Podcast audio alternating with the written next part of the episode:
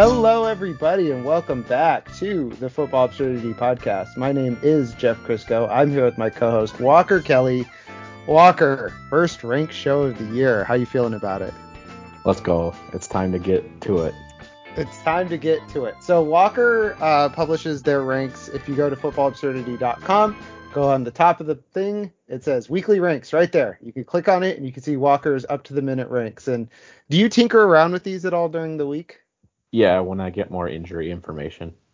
Okay, so it looks like Walker does 25 quarterbacks, 25 tight ends, 50 running backs, and 50 wide receivers. Uh, so Walker, uh, let's start this off with the hard one. Hayden Hurst or Brevin Jordan this week? Oh man, I, I think I gotta go with Hayden Hurst just barely.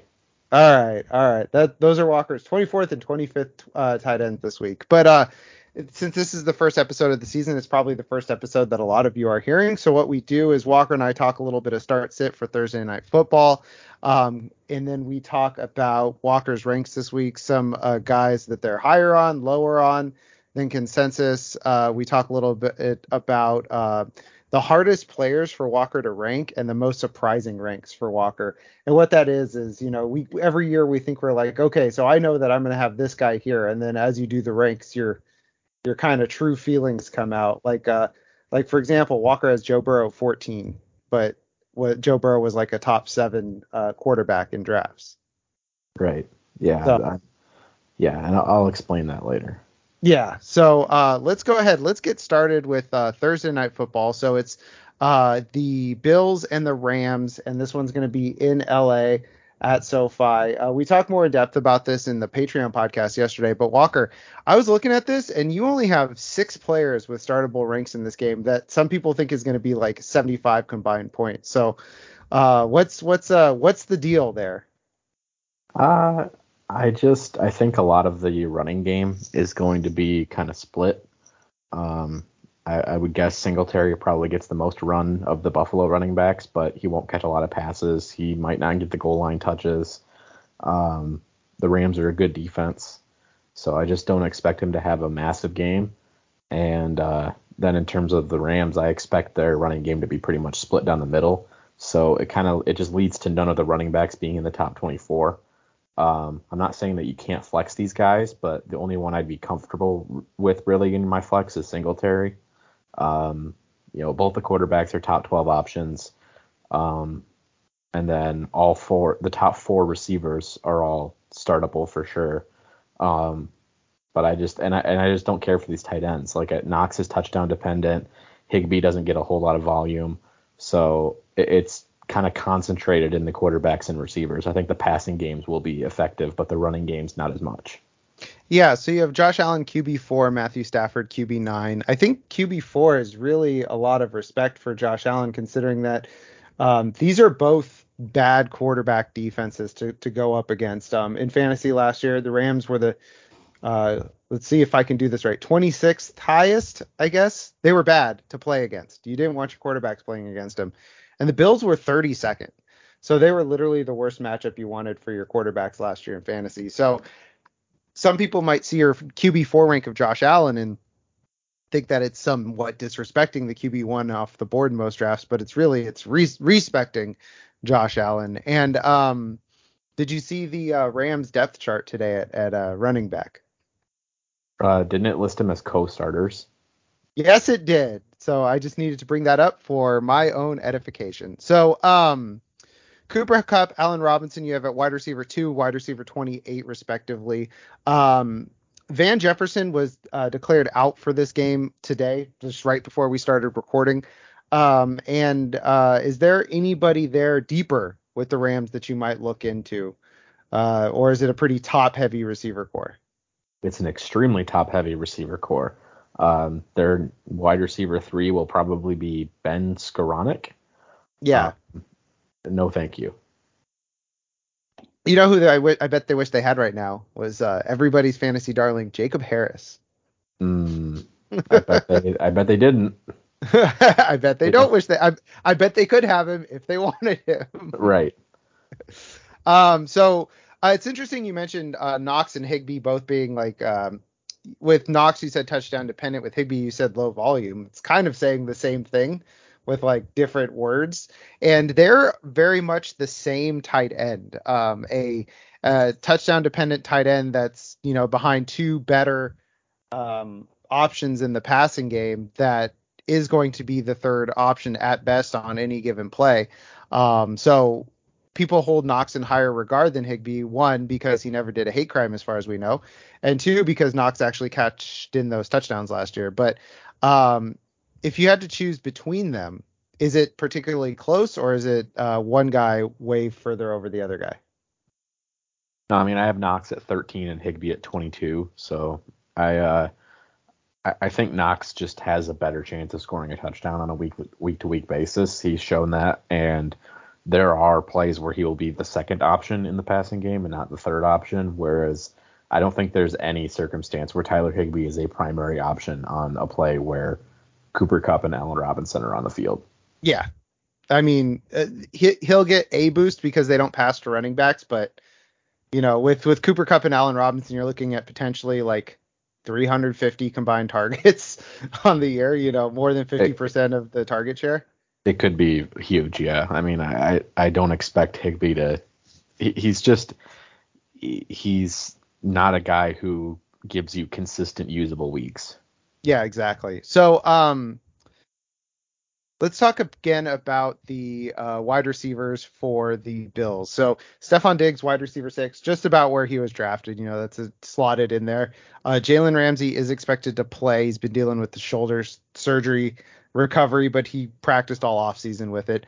But Gabe Davis, you have at wide receiver 32, and Gabe Davis was probably the most controversial wide receiver all offseason um, in the fantasy football community. Is this a 32 where you think he will end up at 32, or is it where he's either going to be like 22 or 52? You know, and you got to slot him in somewhere. Uh, I think he'll probably finish as a wide receiver three. I mean, okay. I, I I don't expect him to get a ton of targets, but I'm thinking somewhere in the maybe seven targets range, four four catches for, you know, four catches for 55 yards or something. And if he scores a touchdown, then he has a solid week. And if he doesn't score a touchdown, then he was kind of underwhelming. But I think he's in that wide receiver three territory. Okay.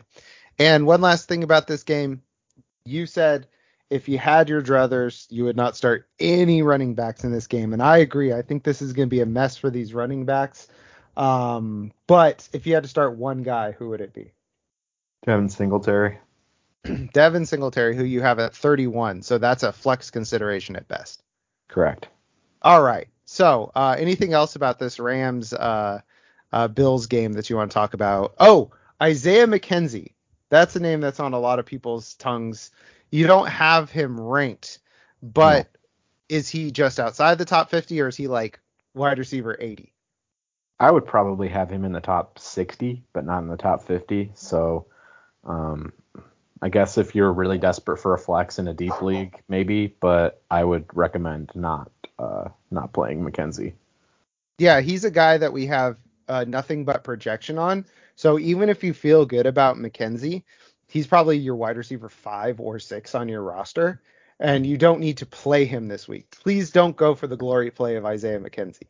Like, if you start Isaiah McKenzie this week, you just start looking into fantasy baseball for next year because your that's, roster went horribly wrong. That's DFS brain. Yeah, that is DFS brain. So, all right, uh, let's go ahead and move on to your weekly ranks, which again people can check out. Uh, go to literally any page on footballabsurdity.com, and there's a button at the top that says weekly ranks. So, um, you you did the hard work for me today. You gave me some guys you're higher on, you, some guys you're lower on, but there's one thing that we always started with last year, which was your hardest rank. So who is your hardest quarterback to rank this this week? I went with Aaron Rodgers. Um, I, I think that Rodgers will probably have a pretty underwhelming season, but the Vikings are a good Week One matchup, so I kind of had to square that circle with I. Rodgers doesn't have any weapons, but he's really good, and Rodgers, you know, is the offensive line's beat up, but he always tears up Minnesota and they don't have a very good secondary. So I ended up putting him in that like mid to late tier QB1 range at eight. Um, I think he's a good play this week. I don't think he's going to be a good play all season, but um, I, I, think he'll probably be able to take advantage of a Minnesota defense that he's had a long time to prepare for. Okay. And uh, who was your most surprising quarterback? And did I nail it with Joe Burrow earlier? No. Uh, oh. Most surprising, I said, was Russell Wilson because I like Wilson this week, and I didn't think I was going to end up with him as low as 10. Um, I, I think that he's a very solid starting option. I just think that there are 10 other very solid starting options, and so he ended up at 10. I mean, I I, I, he certainly could finish higher than that, and I don't think he'll be. I think he'll be a top 12 quarterback. So my ranking of Russ at 10 is not saying to find another option. You can start Russ with confidence. Yeah, this is definitely a, a, week where it feels like there's 15 guys you can start. Like my starter sit for this week uh, is the three that guys that I'm writing about are Lance, Cousins, and Carr. And Carr is like a wobbly sit for me. A lot of it has to do with J.C. Jackson if he's available or not because he crushed number one wide receivers last year. And so I think that could potentially hurt Davante. But it's like, you know, even then, if it hurts Davante, you still have uh, Hunter Renfrow and Darren Waller there. Like, there's good things that you can say about uh, even Derek Carr. How far down this list would you feel okay starting a quarterback this week? Um, I would say I'd be comfortable down to 17, Ryan Tannehill against the Giants. Okay. So that means uh, Tua, get him out. Trevor Lawrence, get him out. Which, if you're starting Tua or Trevor Lawrence in a 12 team league, again, maybe look into baseball because something went wrong with you week one. Yeah, maybe you uh, should have picked a quarterback at some point during your draft. Yep. All right. Um, so um, there's three quarterbacks that you like more than consensus. We already talked about Matthew Stafford. He's the only one that you have in a one quarterback league as a starter among these guys. But uh, you like Ryan Tannehill four spots above consensus, and you also put Ryan Tannehill as um, he was a sleeper for you, I believe, last week or a value play when we talked about it because I made fun of you because you drafted him in the Football Absurdity Writers League. Um, mm-hmm. And all of a sudden, you were all about Ryan Tannehill. So, what has you uh, higher than consensus on Tannehill this week as he takes on the Giants? Is it the Giants? Yeah, I mean, a lot of it is the Giants. I mean, he's got a good matchup. Uh, this is a team that doesn't have many good linebackers, um, doesn't tackle particularly well. Uh, I think that Tannehill's going to run for a touchdown, and uh, I, I, think that he probably won't turn the ball over more than once. So I, I think he's a low risk, mid ceiling type guy. Like, I, I don't think he's going to finish outside the top 20 at quarterback and I certainly think he could finish inside the top 12 if he throws for two touchdowns and runs for another. He doesn't even have to put up big yardage to get inside the top 12. Yeah, and he will have a new wide receiver there with uh, a, um, AJ Brown re- Brown's replacement Treylon Burks to deal with. Also, the Giants, uh, two of their starting uh, defensive players were limited in practice this week and are true questionables to play. That's Azeez Ojulari and uh, rookie first round pick Kayvon Thibodeaux, who we talked about on the podcast, is all of a sudden or already is dealing with a lot of injuries in the NFL. So that could be a problem for him. But um, but yeah, that's something that could help uh, Ryan Tannehill's case. And then you've got Marcus Mariota, who the consensus on him is that he's not startable um, in a two quarterback league, but you have him sneaking in there as the second to last startable quarterback in the two QB league um, at QB 23. Is it um, that he's going to run a little because this this Saints defense has been strong. So I'm wondering if uh, you think they're going to them losing Chauncey Gardner Johnson is going to make them slip, or if it's just Marcus Mariota running the ball around a lot.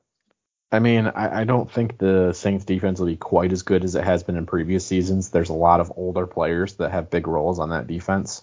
You know, Cam Jordan, Demario Davis, that uh, Sheldon Rankins. So I um, I would expect them to take a slight step back. Um, and yeah, Mariota is going to run quite a bit. I, I think also um, Atlanta has a familiarity with New Orleans. This is always a close, entertaining game. It seems like.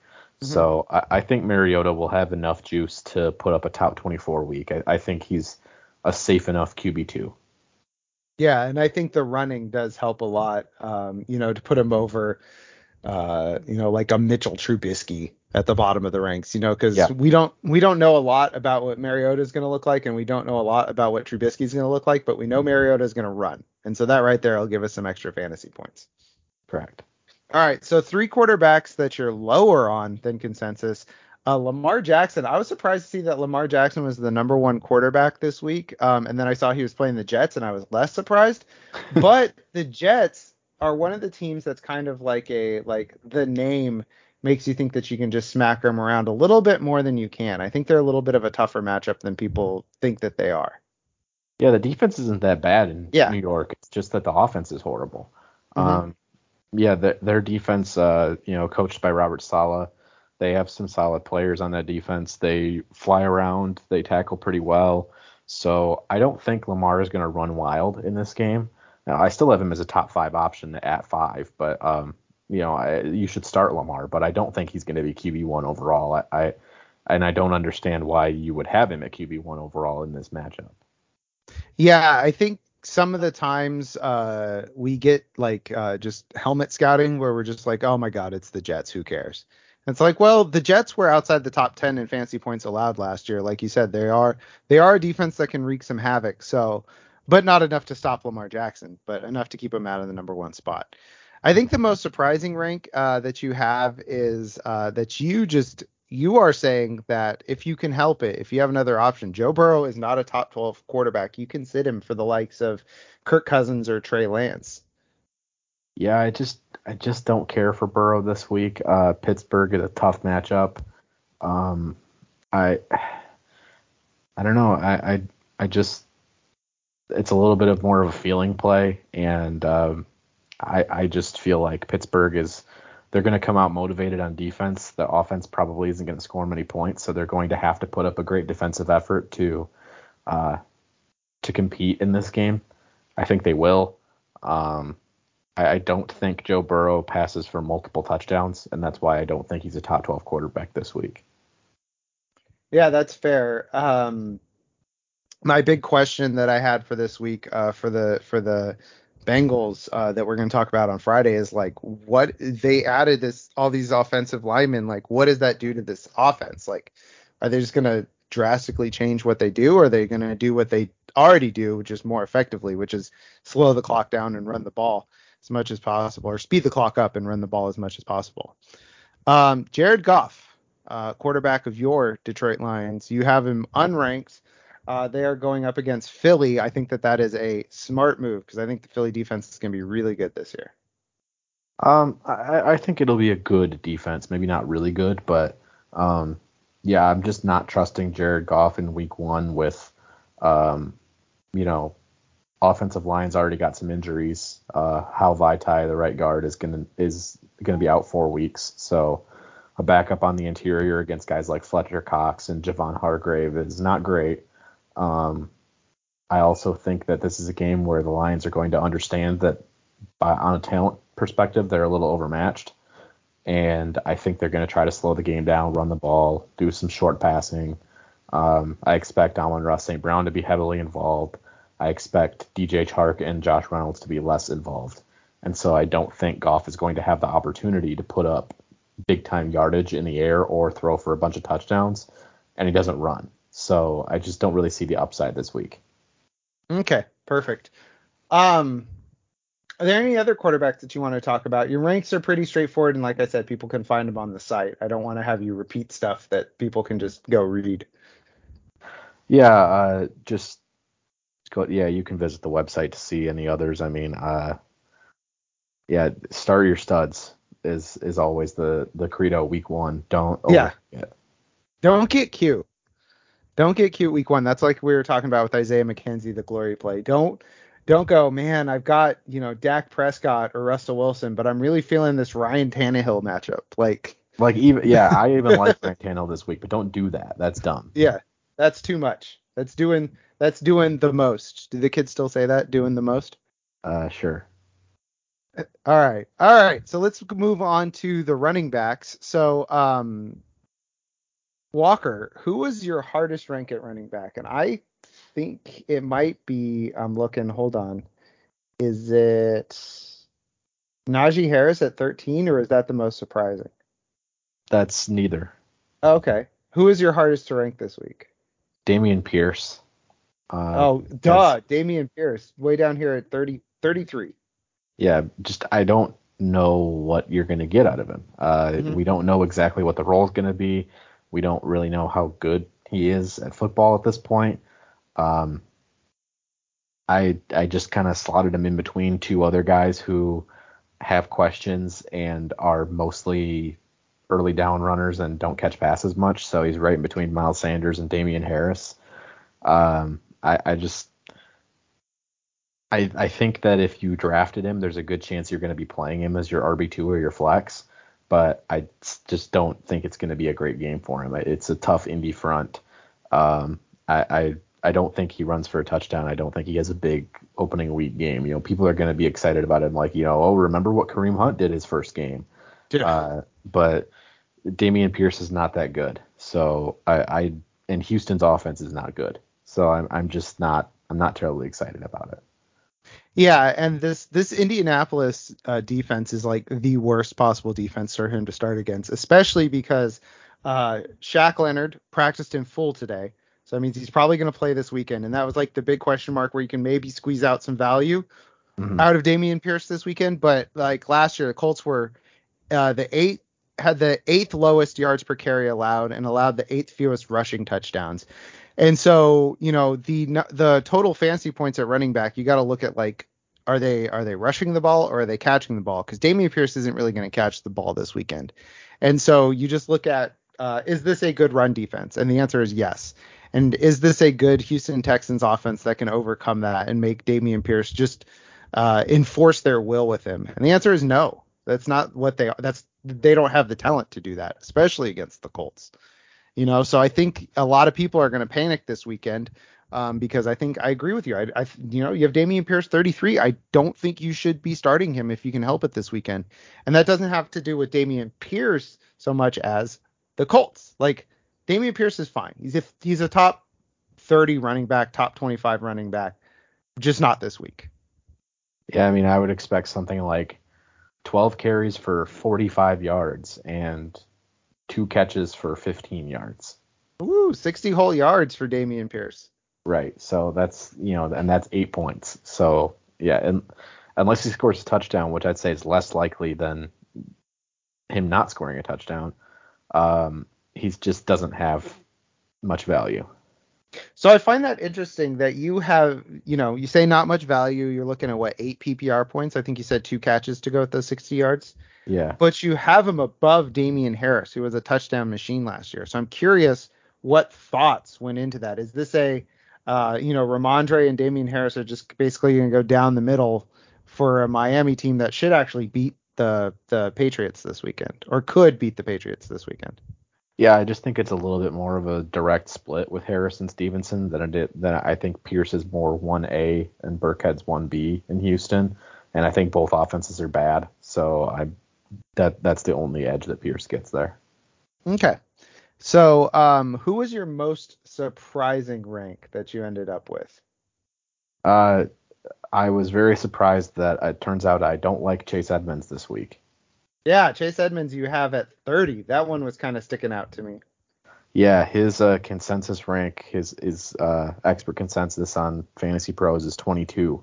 Mm-hmm. And uh, I I just I got to see it first. Um, Miami's offense was not good for the running backs last year. I think Raheem Mostert is going to have a role until he gets hurt, which will probably be week three. Um, but I, I think in week one he's going to get double digit carries.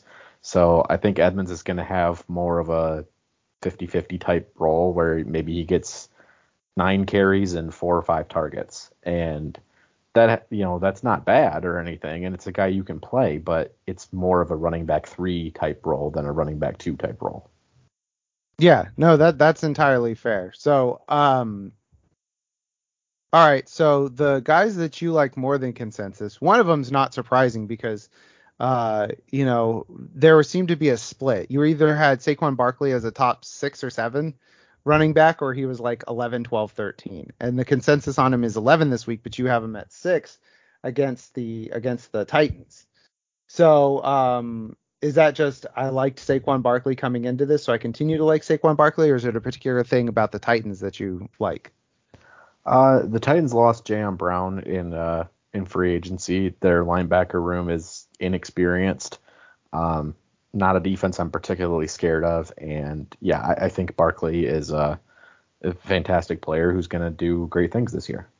Yeah, I mean that's what it comes down to. Saquon is is better than people gave him credit for in the draft season. Now you have Elijah Mitchell 15th. The consensus on him is 20. Eli- Elijah Mitchell wasn't a guy we've talked about a lot on this podcast, mostly because he was hurt all offseason, and we just kind of punted on talking about the Niners running back room.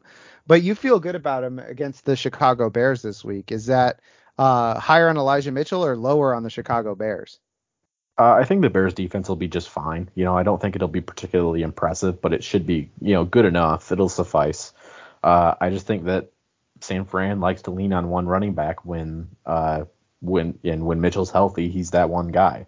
So I, I think that he'll get quite a few touches, probably 15 plus carries, maybe a couple targets here or there, um, and and I think he'll score a touchdown. So I you know I, I could easily see 90 or 100 total yards and a score, and that's high end RB two type production.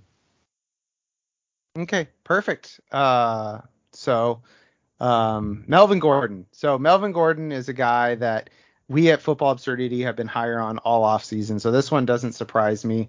Uh, consensus on him is 36. Uh, you have him 28, so definite flex consideration, and it seems like one of the better flex considerations.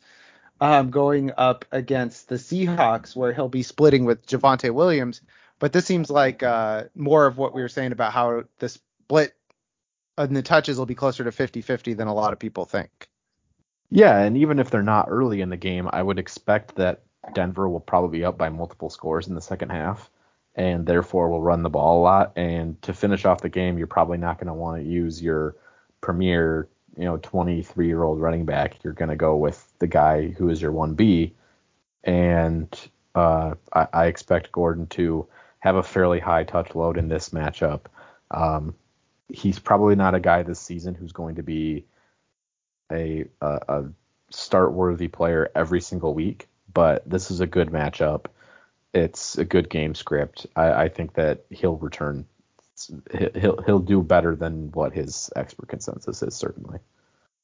How how many wins do you think the Seahawks get this year? Uh, like four. Yeah, they're like a five. I, I thought they'd get like five. It's hard to lose 13 games, but yeah, four or five is they they they are going to see how hard it is to not have a quarterback. I think they forgot what that was like. it's not going to be good. No. All right, so uh, three guys that you're lower on. We've already talked about two of them. Uh, two of them being uh, Chase Edmonds and Cam Akers, who you have Chase Edmonds 30, he's 22 consensus. We talked about Cam Akers, you have him 40, he's 24 consensus. But the third guy I'm actually a little surprised by, and it's Travis Etienne. You have him at 26. Consensus on him is 18. Does this have to do with James Robinson or the matchup, or what does this have to do, or or caution in his first game? Yeah, it's just caution because, like I said, we haven't seen him play, and I don't exactly know what the role is going to be. We haven't had much clarity about that. Um, Robinson will be involved. I don't think he's going to be particularly fantasy relevant this first week or the first few weeks because of him coming off of his injury. But um, you know, Etienne's also coming off of an injury. Um, he's a pretty he, he, was an above average but not amazing receiving threat in college. I, I, don't expect he's going to be a guy who catches like a million passes this season. Um, I, I think he will probably take over a bigger role as the season goes along, but I expect that they're that the Jaguars are going to try to attack a vulnerable Washington secondary. Um, and without Chase Young uh, healthy, I, I, think that they'll have time to set Lawrence up to go downfield. So I think they're going to throw more than they run. Okay, so it's uh, um, a philosophy thing, and uh, I agree. Uh, I think people have gone a little crazy about James Robinson. Um, you know, uh, we forget that uh, just because you're cleared from from your injury doesn't mean that you're going to be good. Mm-hmm. Um, I something I thought about this morning was I was cleared uh, to exercise again the day I took I got off my cast with a broken ankle in eighth grade, and so I played a basketball game that night and I could not walk. So just because you're cleared to play does not mean that you uh, are ready to go. So um, I I did not have any muscle mass in my right leg at that point. Um, all right, so let's talk about wide receivers. Um, so uh, who was your hardest to rank? And I'm gonna take a guess here. Um, was it Darnell Mooney at 27? No, but that's not far off. Okay. It's Michael Thomas at 25. Of course, Michael Thomas. We haven't seen yeah. him in two years. Right, exactly. so uh, it's a on paper you would think it's a good matchup with the Atlanta defense, but they have AJ Terrell as their number one corner, who is fantastic. Um, Thomas is a talented player who the last time we saw him for a full season was the wide receiver one, but we haven't seen him consistently in two years, and we don't know how much is left in the tank. Um, I think that it's clear he'll be the number one target in the offense, but I feel like this offense is going to be a little bit more spread around than it was uh, a few years ago when it was just Brees to Thomas for 180, you know, 180 targets or whatever. I don't think anybody's getting close to that type of target share in this offense. So um, I, I, think Thomas is a guy who's certainly playable and will have a big enough role that he'll be pretty consistent, especially in PPR, what I rank for. Um, but I, I couldn't put him in my top 24 because it, there's just too much uncertainty. Okay. No, I mean that that's entirely fair. And he's a guy that, you know, I was in on like all season long, all off season long. I was in on all last year. I was a big Michael Thomas guy. And then now when the rubber hits the road, I'm like, I'm sure glad I play in three wide receiver leagues so I can justify starting him. Because if I was in a two wide receiver league, I would have uh, a little bit of trouble with it. Hmm. Um. So all right, let's um go on the next guy. Uh, who is your most surprising rank? And was it? Hold on. Hold on. Brandon Aiyuk at 39. No, it's uh, Terry McLaurin at 17 um, higher than I would have expected him to end up because I'm not a big McLaurin guy. Um, I just like the matchup. Jacksonville's pass defense is not great. Uh, I think this is going to be a higher scoring game than a lot of people expect. Washington's going to have to throw to keep up, and I think Wentz is going to force feed McLaurin early in the season. So um, I think McLaurin's a solid wide receiver too because of those reasons. Yeah, I didn't think so, uh, McLaurin would be the surprising one because 17 kind of just feels like where Terry McLaurin should live, plus or minus five spots on a given week. Right. I just had him as wide receiver 23 going into the season, and I don't mm-hmm. have him on any team. So yeah, me neither. I was surprised that I came out on ahead of consensus on him week one.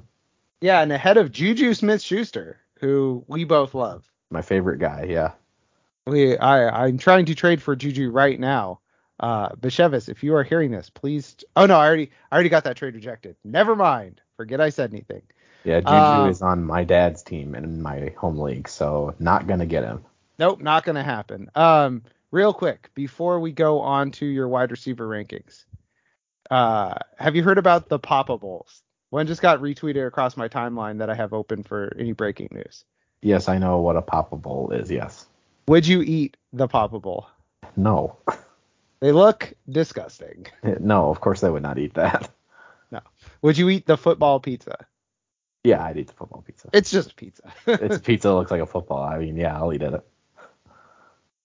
Yeah, the, the that that one I that's like okay, cool. Like why why why would anybody purchase this? It's it's, it's a it's a pizza with weirder like slice shapes. Yep, that's it. I guess you could do it the squares, but all right. Marquise Brown is a guy that you're higher on than consensus. You have Marquise Brown as a wide receiver one this week going up against the Kansas City Chiefs. Uh, consensus is 17. Uh, Hollywood is going to be the number one target there. Uh, Zach Ertz is banged up, but it's looking like he will play. And the Chiefs lost uh, Charvarius Ward this offseason, so uh, their secondary took a definite hit there. So you're feeling good about uh, Hollywood Brown. Yeah, they also don't have uh, Tyrann Mathieu anymore either. That's right. Uh, Tyrann went to New Orleans. Yep. Yeah. Yeah. So I, I think Brown's going to get a lot of uh, L'Jarius Sneed, who is solid, but uh, is more of like a big playmaker than a shutdown cover corner.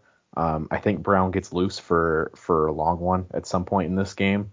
Um, and, and, I think that he could easily get 10 targets in a game that Arizona is going to have to throw to keep up in. Yeah, I mean it's it's drafting Hollywood Brown this year is locking in you know, top 15 guy for the first six weeks of the season at least because of the uh, DeAndre Hopkins suspension. You know, they have no nowhere else really to go in that wide receiver room. Like Rondale Moore hasn't shown it yet. AJ Green is oh. had the the quietest like 800 yards last year, and um, you know the th- that's it in the wide receiver room um because um, Christian Kirk's a jag. So we mentioned Juju Smith-Schuster, uh, uh, 18 for you, 28 consensus. I think this is just because we love Juju more than everybody else does. Yeah, absolutely. I mean, it's it's not like it's it's not a easy matchup against Arizona. Byron Murphy's a great corner, but um, I, I just I trust Andy Reid to figure out a way to get his second best target open. Yeah, some would say his first best target because they think that they think that Travis Kelce is washed, and those people are crazy. But I wouldn't say that. I mean, yeah, it's pretty straightforward. If you've heard us all off season, we're big Juju heads. Uh, um, I think we had him. We both had him in the top 15 or 16, and the highest on FantasyPros was 17. So literally yeah. the highest in the industry on Juju. Um, last one is Treylon Burks. So you don't have with a uh, startable rank in a in a three wide receiver league, but a respectable rank of 41 where everybody's just kind of burying him at 60, which doesn't make a whole lot of sense given the role that he stepped into and uh, his talent level. Yeah, and this one and one of my receivers that I'm lower on than consensus are connected because uh, one of my guys I'm out on is Robert Woods. Mm-hmm. Um, you don't have him ranked, so why don't you talk about him together? Right. Yeah. Uh, essentially, I have them flipped from what people are ranking them as because Woods is currently consensus 40, Burks is consensus 60. I think that should be flipped. I think Burks is the wide receiver one in this offense. They spent a first round pick on him. They felt comfortable trading away AJ Brown because they were going to get him. Um, Robert Woods is 30 years old, coming off a torn ACL. So I, I just don't think that Woods is going to be at full speed week one. I think Burks will be, and therefore I prefer Burks as the better fantasy option yeah, Burks had this really weird offseason where, you know, um, the Eagles traded for AJ Brown. Titans took Treylon Burks with that pick. Everybody was excited about Treylon Burks. Then he had asthma in camp. Everybody freaked out. then he was playing with the, you know, uh, into the fourth quarter with like the backups. it's like, yeah, if he had conditioning issues, he needs more conditioning. But he's still a really good football player. And uh, I think that a pro athlete should be able to get their conditioning up in a month if they focus on it. I mean, call me crazy. So I'm not particularly worried about Treylon Burks either. And I think all we have to see is if he can do AJ Brown things, and that's that's all we have to see. Mm-hmm. And yeah, Robert Woods coming off the late se- or mid-season ACL tear, um, just you know, a lot of why I liked Robert Woods in the past was uh, what the Rams did with him, and I don't think the Titans are going to do a lot of the same stuff. Right. I think they'll still get him like jet sweeps on the goal line and stuff, but you can't start you can't start a wide receiver hoping that they get a jet sweep uh, touchdown on the goal line. Like that is that is the worst possible process in the universe. Yeah. so that's going to uh, work twice all season. Yeah. So two guys that you're lower on, uh, a couple um, guys that people were really up on this season. First is Michael Pittman, who you still have with a good starting rank on. You have him at 13, but consensus has him as a solid wide receiver one at seven. Is this just uh, um, hedging with uh, Matt Ryan? And also, the Texans improved their secondary through the draft. You know, I think they spent their first two picks on defensive backs, so they might not be the slam dunk thing that that people think they are with um, Stingley, and then the safety is uh, escaping get, my name. Did they get what's Pitre? that? I think I don't remember. Hold on. I, I thought I, it was Pitre that they got, but I could be wrong. Uh, let's see. Um, I know they got Stingley, and then they got yeah Pitre. Cool. Yeah, Pitre doesn't stick in my mind because it's spelled differently than the Petrie I think of, which is Geoff Petrie, the former Kings GM. Oh, I think of Petri Dish. Yeah, that's what most people think of because they're not insane. Um, but it, so it doesn't st- stick in my brain that well. So secondary's improved. Matt Ryan, new quarterback there. Um, is that the basis of your worry, quote unquote, worries about Michael Pittman? Uh, yeah, it's just I improved Houston secondary. I really like Stingley, um, and uh, I I'm not worried about the adjustment from Carson Wentz to Matt Ryan. I just this is going to be a team that runs the ball a lot. I don't think they're going to need to air it out against Houston because um, I don't think Houston's going to be able to score on them. Uh, so I just don't see this being a game where Pittman is required to be really involved for the Colts to, you know, step up and win the game. So I, I think he'll have a little bit less involvement than he would in against a better team. Yeah, so this could be. Hold on, I'm seeing. Uh, this could be a uh, sneaky. I know it's weird to say because of who he is, but a sneaky absolute smash week for Jonathan Taylor because they're just gonna be running out the clock in the second half. Maybe a good amount for Nyheim Hines if you're desperate. Um, because yeah, it's it's um, they're gonna they're gonna do well against these Colts. Um, although Brandin Cooks is gonna have 150 yards and two touchdowns. Book it. Uh, just like he does every week. DJ Moore, you have it 20. Uh, uh, the consensus on him is 13. Um, is this just the natural caution that we've had for DJ Moore this whole time with Baker coming in? Like we kept talking about how he's he's people are putting him to like their top 12 and we're like, no, he's probably closer to like 16, 17. I just I don't understand why you would put DJ Moore as a top 15 receiver this week. It's not a good matchup. He's going to be facing off against Denzel Ward, uh, Greg Newsome, the Browns have a very good defense. The quarterback situation for Carolina got better, but not better enough to justify putting a guy who's probably not going to score a touchdown in your top 15. I mean, he's not going to have 12 catches for 150 yards. He's probably going to end up with something like six for 65. So, yeah, he's certainly a guy you should have in your lineup, but don't go in with DJ Moore as your wide receiver one and think that you're set. It's more just like I I I need people to get off their high horse about DJ Moore. Yeah, people like to talk about how like oh Baker Mayfield he he threw for 27 touchdowns his rookie year, so he's going to throw for more touchdowns uh, this year. It's like he threw for 17 and 14 games. Like DJ Moore could literally be in the same situation in terms of the overall pro- productivity upside. Like yeah, Sam Darnold had like what 10 touchdown passes last year, but um, he also missed time. But it's like it's not that much better for him. It's just that you know he's not going to be a disaster. Sam Darnold is. So, all right. Any other wide receivers you wanted to highlight in your ranks before we move on to tight ends? Um, let me look here. Uh, I think that some guys that are getting forgotten about a little bit, who are good plays as like wide receiver threes or flex guys. Uh, DeVonta Smith against Detroit, Adam Thielen against Green Bay, uh, Elijah Moore against Baltimore, Christian Kirk against Washington, um, Jakobi Meyers against Miami.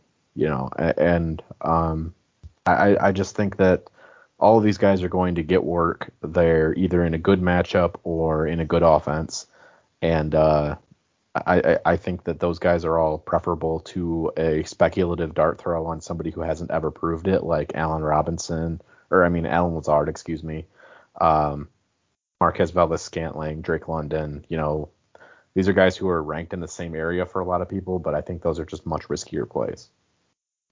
Uh, yeah, one thing uh, you mentioned yesterday on the Patreon podcast about uh, Jakobi Meyers. I would just like to point out Jakobi Meyers is rostered in fewer than 50% of leagues.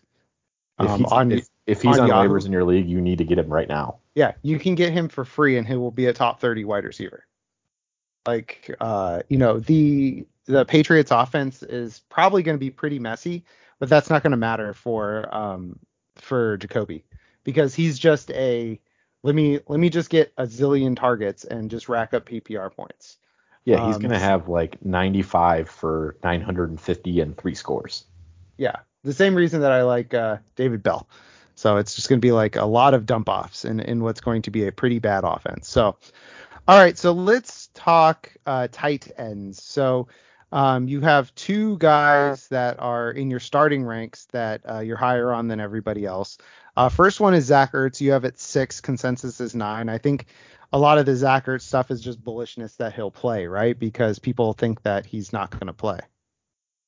Yeah, I mean he, he's almost certainly going to play, and uh, I, I, again there's a chance he gets double digit targets. You know, I would rather play Zach Ertz uh, against the uh, Chiefs in a game where the Cardinals are going to have to throw than uh, Dalton Schultz in a game against Tampa where uh, yeah Dallas is also going to have to throw, but I would expect Arizona's offense to look better against a middling KC defense than Dallas's offense against a really solid Tampa defense. Okay. And so, you know, and that's obviously I'm I'm kind of talking about two guys at once again where I have Schultz as one of my guys I'm lower on. Uh, I have him at eight. Consensus has him at five. I just think that's a little presumptive. You know, Schultz has never really been that type of guy. He was a top five tight end last year because he played a lot of games and was solid. Um, I, I think that he's a he, he's certainly a starting tight end, but I wouldn't expect a huge week this week. Yeah, and it wasn't that long ago that Zach Ertz was a consensus top three tight end. I think it was what tw- 2019 before everything yeah. fell apart in Philly. Yeah. And so you know, you know he has that upside, but I think you know there are some we'll say suboptimal drafters who do have Schultz and Ertz on their roster together. Um, and this is something that they need to know that you know for this week it's uh, Ertz is probably the better start than Schultz, despite what you know the ranking said and what um you know what your draft board said. Mm-hmm. Um, another guy that you're really high on that um, you know everybody else has him down at 20. You have him as starter is Austin Hooper of the Titans, and I think that this is a volume play. Yeah, Hooper's probably going to have 100 targets this year, um, and that averages out to around six a game. So you know he's. I'm not saying Austin Hooper is going to be a special player this year or anything, but he's going to get a lot more targets than most of your speculative tight end plays and he's been a top 12 tight end before. He has an accurate quarterback throwing him the ball. He is in a pretty barren wide receiver slash tight end room. Um, I, think Hooper is, especially early in the season, maybe the most reliable pass catcher on the Titans, and therefore I think he's going to get a lot of targets and uh, he's going to catch a lot of them because they're going to be high percentage targets. You know, and the Giants again, linebackers are not good. Pass rush is injured. So, you know, I could easily see a scenario where Hooper has like five for sixty in a score this week. Yeah. Um, he's a he's a he's a good player that we a lot of people are overlooking, and um, it, it feels like e- free easy points. Uh, one guy that you're also very much higher on that probably shouldn't be starting is Noah Fant. You have him at 15. Consensus on him is 22, um, going up against his old team in uh, Denver. Um, Noah Fant was a guy we just kind of punted on this offseason as well. So is this uh, revenge game? Is it uh, maybe we've gone too far with Noah Fant and that he'll be okay with uh, with uh, Geno Smith? Yeah, I mean Fant has been a top 12 tight end before. I, I, think it's a bit ridiculous to drop him all the way down to 22. I mean, I know he's in a worse situation, but um, you know Denver's defense up the middle isn't the greatest. Their linebackers aren't particularly good. Um, their defensive line isn't particularly good. So I, I and I think that uh, Geno is going to be mostly throwing a lot of safe targets. Um, it's going to be a lot of like short passes to DK Metcalf, short passes to Noah Fant, in my opinion. Uh, so I, I, think Fant is a decent enough speculative play if you punt it on tight end, and uh, I, I, just think it's a bit ridiculous to take a guy who's been uh, you know, in that tight end 10 type range and just, you know, kick him down and double, you know, double that up to tight end 20 and just be like, oh yeah, well, you know, Noah Fant isn't, you know, he, Noah Fant isn't with a bad quarterback in Denver anymore. He's with a bad quarterback in Seattle, and that suddenly makes him way worse at football. What that doesn't make sense. Yeah, um, it's uh, I know you like um, John Bates, but it's kind of how I'm starting to feel about Logan Thomas. Like he was fine the last time we saw him. His only problem is he keeps getting hurt. But um, you know, uh, he was tight end eight points per game last year. He was top ten the year before. Only problem was was he had a season-ending injury last year. So um, we've kind of just forgotten about him. I think All right. you can forget about Logan Thomas. How dare you? How he's old and hurt a lot. He's kind of old and kind of hurt a lot. Mm. mm. All right. So one thing I forgot to ask you for the tight ends before we got into the ranks was who was your hardest tight end to rank? And I have to calibrate for this year, so I'm still guessing, but I'm gonna say